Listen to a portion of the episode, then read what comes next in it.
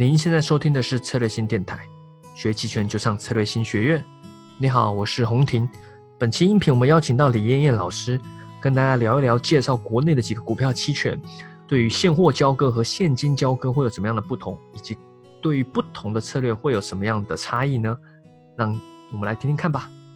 啊，但是我们如果以看多了看多的为例，比如说我们做多这个，也呃以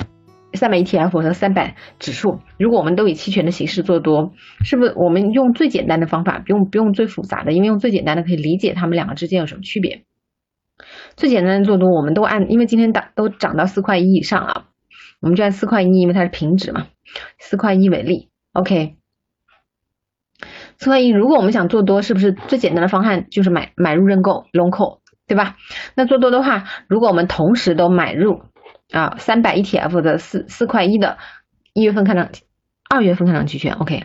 好，这个好像下面也是二月份，然后都是这个二月份的，可能我我做这个截图的时候截错了，反正是二月份的，就按照这个截图上的报价来说，如果买入这个呃四四幺零零认购三百 ETF，它是每一股。每一股对应的零点一四一五，然后呢，支出就是每一张一千四百一十五块钱，因为我们每一张对应的是一万股，对吧？这个 ETF 的一个情况，那它会面临一个状况，我们叫现金交割和现货交割嘛。那这个三百 ETF 它属于现货交割，那也就是说，如果假设到期的时候，三百 ETF 它的价格正好收在四块二。那这个时候呢，如果因为我们是买入嘛，买入我们就有权利行使交割的权利，也就是什么权利呢？就是按照四块一，因为我们买的是四幺零零购，可以按四块一的价格买入现货，并且成本成本其实是按四块一的，但是因为我们之之前买入这个认购期权又花了零点一四一五每一股，所以我们的成本实际的成本是四点二四二五元。如果我们不想行权交割，也可以提前平仓收回现金就可以了。那这个就是在行权交割的过程当中是就是交割现货的一个情况。第二种情况呢，就属于三百股指，我们也一样，因为它们走势差不多嘛。我们刚才看到走势差不多，我们也买入一张这个这个呃月份，也是按照这个上面的截图月份到期的，就是呃四幺零零的购是四千一百点的认购啊，四千一百点的购。然后呢，它跟这个四幺零零不一样，这个四幺零零是四块一啊，只不过我们大多数人喜欢那么表达。然后这边呢是四幺零零是四四千一百点的认购，然后它的我们都按最新价。最新价就是一百四十三块啊，一点一百四十三点八点，按照这个点数买入这个认购，那实际上我们支出呢属于一百四十三点八乘以一点一百块钱，所以我们这个每一张每一张合约要支出一万一万四千多。那我们看一下，首先第一点，买入同样行使价同同样的一个接就是同样接近行使价的一个期权，那上面的。ETF 每一张付出的是一千四百多一点，然后我们这边下面付出的是每一张一万四千多，也就是说，按照杠杆的比例角度来说，就每一张期权合约对应的资金也好，或者它的那个比例也好，股指期权三百股指期权相当于是三百 ETF 的十倍。当然这边可能跟那个呃那个隐含波动率啊，或者是。这个价格可能当时报价的最最近的报价不同，会略微有所差别，但是基本上都很很接近。所以就是说，ETF 某种意义上来说，呃，股指股指期权某种意义上来说是 ETF 期权的十倍的杠杆。当然，这个是三百和三百之间，因为它们之间走势比较接近。然后来我们讲现金交割了，那我们到期的时候呢，三百股指我们也收在四千。两百点，那上面是收在到期收在四块二，那相当于我们股指指数收在四千两百点。那这个时候呢，因为只能现金交割，不没有现货交割这一说，所以我们买入的是四一零零购，那它收到收它收割就收的时候，收市收在四二零零点，四千两百点，也就是说我们盈利是不是可以盈利中间的一百点，也就交割收获一百点的。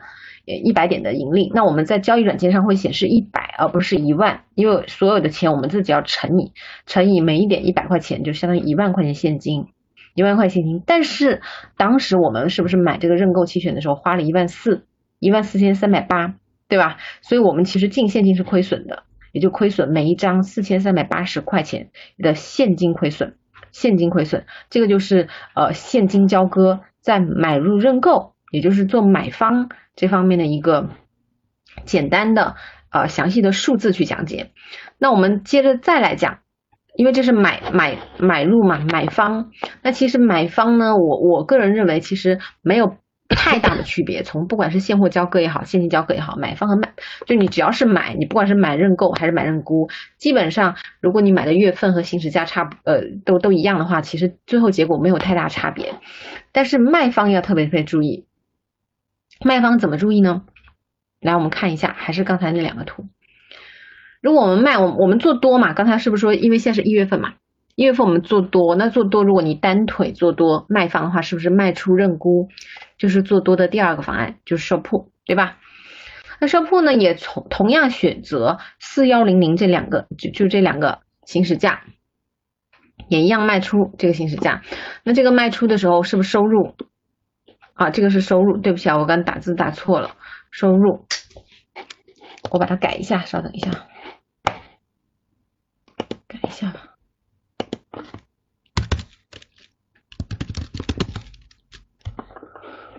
嗯，没有。OK，好的。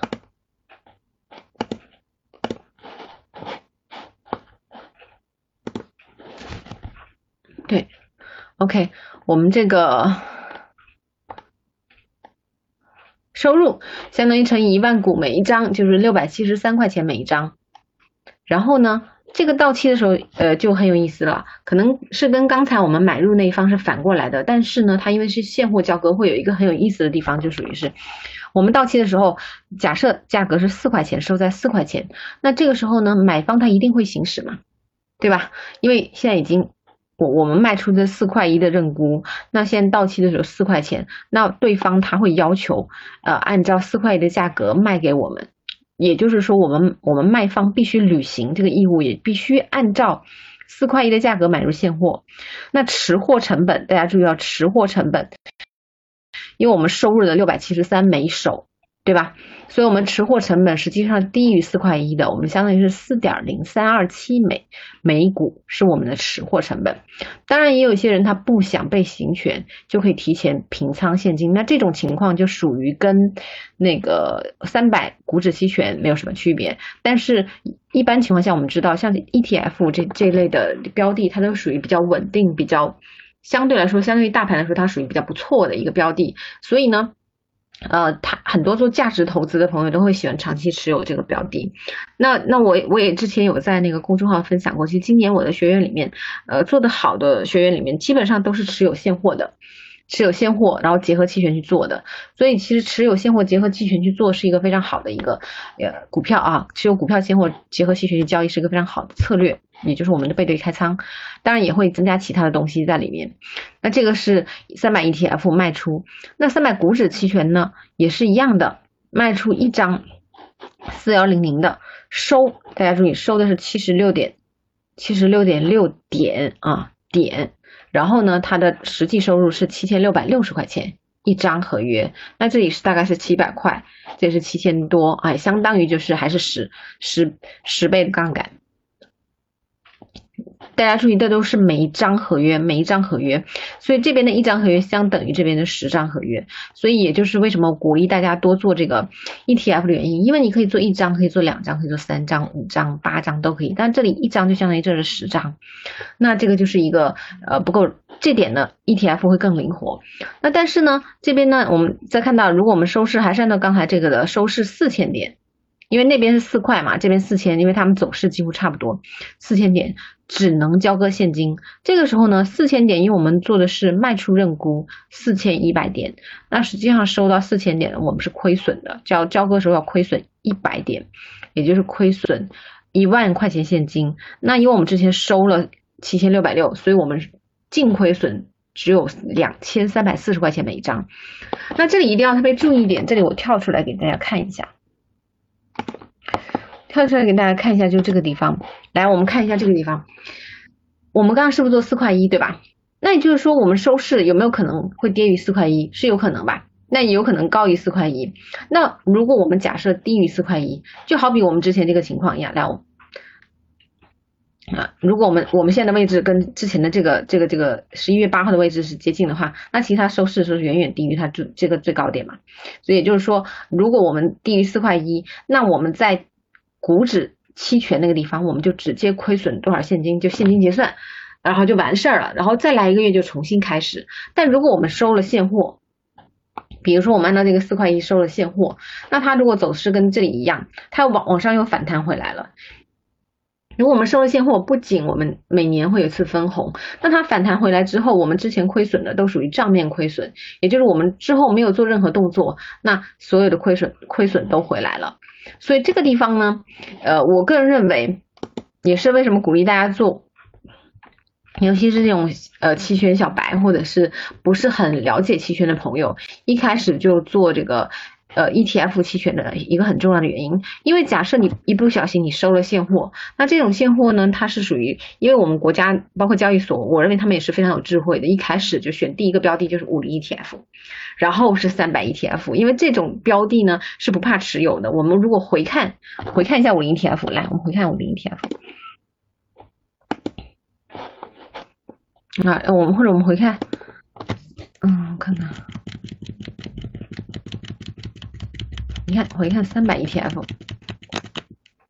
有没有发现我们我们我们那个来，OK，五零 ETF 和三百差不多，我们是不是去年呃一呃前年一八年完整的一年的熊市，对吧？然后一九年又完整的一年，当然这个是呃震荡再加牛市，对吧？牛市完以后震荡，那有没有发现这一年跌完了以后？另外，后面一年就基本上涨回来了。那其实这个地方因为是三百 ETF，五零 ETF 是几乎都涨回来了的。也就是说，这种标的我们不怕长期持有它。假设我们作为新手来说，呃，如果一不小心没有做好保护或者没有做好保险，因为一开始像我们这种散户，我不是我我只建议大资金量一定要做保险。但是散户我不是建议每次都买保险，因为这个成本就太高了。所以假设我们做错了，一不小心被套牢了，那实际上如果我们做的是 ETF，那我们有机会是可以熬到，就是扛到它反弹的那一天，或者是回调那一天。但是 ETF 呃这个指数期权呢，呃股指期权呢，那就属于是你当时到期的时候该亏多少钱就必须现金交割，也就是没有任何转还余地。所以这个呢，呃是。我认为很重要的一点，也是大家一定要特别特别注意的一点。然后呢，我结合上面讲的东西，为什么说三百股指期权会比三百 ETF 期权风险更大呢？为什么要对比这两个？首先，刚才我们也看到了，三百股指，呃，三百指数和三百 ETF 的走势是几乎是雷同，差不多的。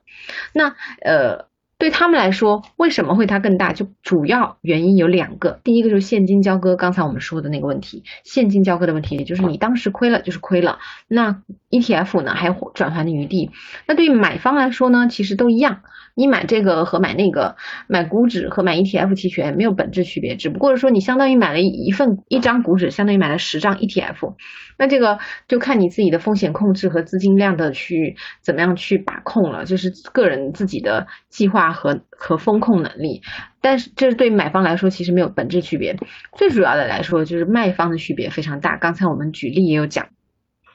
也就是卖方他是现金交割，现金交割就是你立马亏钱，任何转换余地没有，而且是加了一定杠杆的。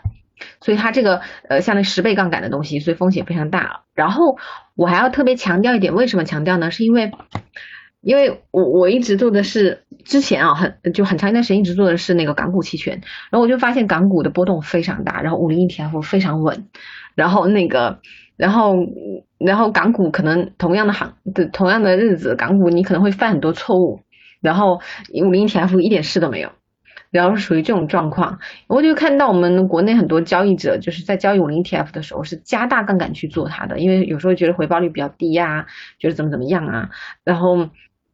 所以比如说我我我自己个人的习惯就是因为外盘基基本上波动非常的大，尤其港股也是一样的波动很大，所以加杠杆的话呢是死的非常快的，但五零 ETF 加杠杆呢是还活得很好的，我知道的，但是如果这个东西如果把这个习惯用到三百。股指期权的话呢，那我个人就不太建议大家这么做，因为太多人这么做了。你比如说，你一百万的资金，你可以做到几千张的这样一个账户卖方，我说卖方啊。那实际上对我来说，我认为一百一百万的资金量其实也就是做三十三张，如果你加一倍杠杆，就是六十六张。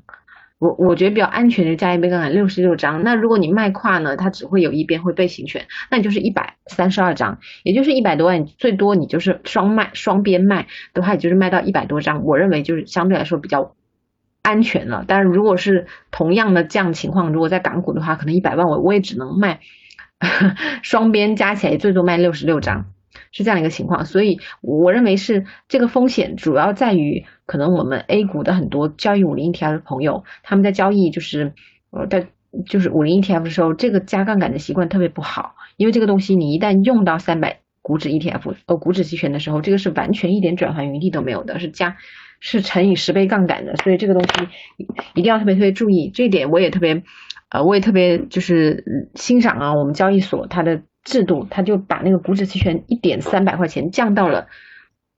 股指期货一点三百块钱降到了我们这个股指期权一点的一百块钱。其实某种意义上是给我们加了一道安全栏。我认为这个是给我们投资者提前啊做了一定的保险，啊降了一定的杠杆。这个是风险的问题。你看风险我们就讲完了，然后主要接下来呢讲一下这个为什么三百股指期权会比 ETF 期权回报率更高的问题。那这个地方呢，啊，主要是其实三百股指期权，其实昨天就有人跟我聊，就是说那个，因为我我有在那个知乎上去分享一些东西，回答一些问题，然后就有人问，这个明明是明明是好事情，现金交割，你为什么说成风险？那那其实刚才我也跟大家解释，主要是因为我们国内很多人交易五零 T F 的习惯不是特别好，加杠杆加的比较猛一点，所以我我建议大家就是如果不做一一呃三百股指期权就算了，如果做的话，一定要守好。就是这个，就是底线，起码不要加杠杆啊！我我认为这点很重要啊。但是呢，它有一个不一样的地方。现金交割它本来就是一个好好事情，如果你不加杠杆，同时你又运用的好的话，现金交割是一个非常非常好的事情。因为很多我知道很多基金，呃，持有现货的时候会发生一些事情，你会睡不着觉，或者是会有有一定的风险，你会长期去给你的头寸去买呃做对冲或者买保险，而往往有时候你选择行使价或月份不对，你这个保险又白买了，然后起不到效果。那比如说像我们这个今年元旦，其实。呃，过后算是很好的行情，但是其实，呃，今年呃年初你看才三三号就发生了好几件大事情，然后第一个就是我们说那个呃伊拉克美国大使馆被围攻嘛，那第二个就是今天早上一大早起来，这个就是那个那个就是美国轰炸那个呃那个就是就把那个伊朗的一个一个一个军官高级军官给给轰炸啊，好像是炸死了嘛，也就是说这个问题一旦引发国际局势升温的话，今天这一炸。啊，据说国际的那个石油就就飙涨，那其实股价对于如果真的这个事情，呃，美国要跟伊朗正式开战的话呢，很可能那美国的股市就会有一定的回调，那我们可能会跟着一定的影响，而这种事情会时有发生，那所以当持有现货的时候呢，发生这种事情，如果又没有做好。呃，对冲，那如果你做对冲，就像我刚才说，你选择的月份的行使价不对，你就白做。那这个过程当中，其实对于股指期权来说，就现金交割，那这个东西就非常非常的好啊，非常好。为什么它会比较高呢？它主要是。主要是啊，这个三点啊，第一点就是我们说的高杠杆，就是刚才我跟大家聊的，就是它的三百股指期权会比三百 ETF，呃，相当于十倍杠杆。也就是说，在这个前提之下去现金交割，如果你控制好风险的话呢，呃，自然而然回报率会更高。第二个呢，呃，第二个和第三部分是后续我会在公众号跟大家分享的，因为这个要用案例来分享，案例来分享，然后我们要把后半部分讲完才能用案例分享，也就是大家有个印象就可以了。一个叫动态调仓，一个叫动态开仓。当然，动态开仓我认为非常高级啊，那个很厉害，我我我是暂时做不到的，我只能做到动态调仓。那动态开仓我认为是需要很高的水准，包括对标的有非常精准的观点和看法。才能做到的这个动态开仓，那动态调仓如果做得好的话呢，可以把我们的风险降为零。大家注意哦，降为零。但如果没有调得很好的话，也就是风险跟原来差不多，是这样一个情况。所以这个是呃五零呃三百股指期权比三百 ETF 回报率更高的一个很重要原因。后续呢，我会在公众号发一些文章跟大家聊一聊这个关于动态调仓的问题。今天就不展开的去讲。然后呢，我们再看看这个。啊，接下来我们再讲讲这个标的啊，接下来讲讲三百 ETF 和三百股指期权，它们两个标的不同，呃，为为什么标的不同？它的那个策略有什么不同？我们会详细讲一讲这个策略不同在哪。OK，呃，其实策略不同，主要还是这这几个不一样的地方。来，我们刚才讲的是不是现货交割和现金交割的问题，大家应该有大致的了解。那这个地方呢，呃，要特别注意一点，就是说我们的这个商品期权又比较特殊，商品期权呢属于交割的是期货，交割是期货，然后它又是美式期权啊，只有同式。呃，同是那个欧式期权，其他都是美式期权，所以它不是，它就更复杂一些。但是呢，这个东西怎么说呢？一般情况下不会有人提前交割，但是我们要做好这种准备，所以这个就更复杂一些。所以它这三种，其实某种意义上来说，这个交割现货的股票的和这两这两个这两个是一类，股指期权和商品期权是一类，然后股票期权是一类。所以基本上股票期权的策略。和这两类股指期权、商品期权的策略是有比较大的不一样的。为什么不一样呢？来，我们讲一下。好啦，音频内容就到这边啊。想了解更多期权的课程或者培训，欢迎上策略性学院网站，或者是关注策略星公众号。好，那我们下期再见喽，拜拜。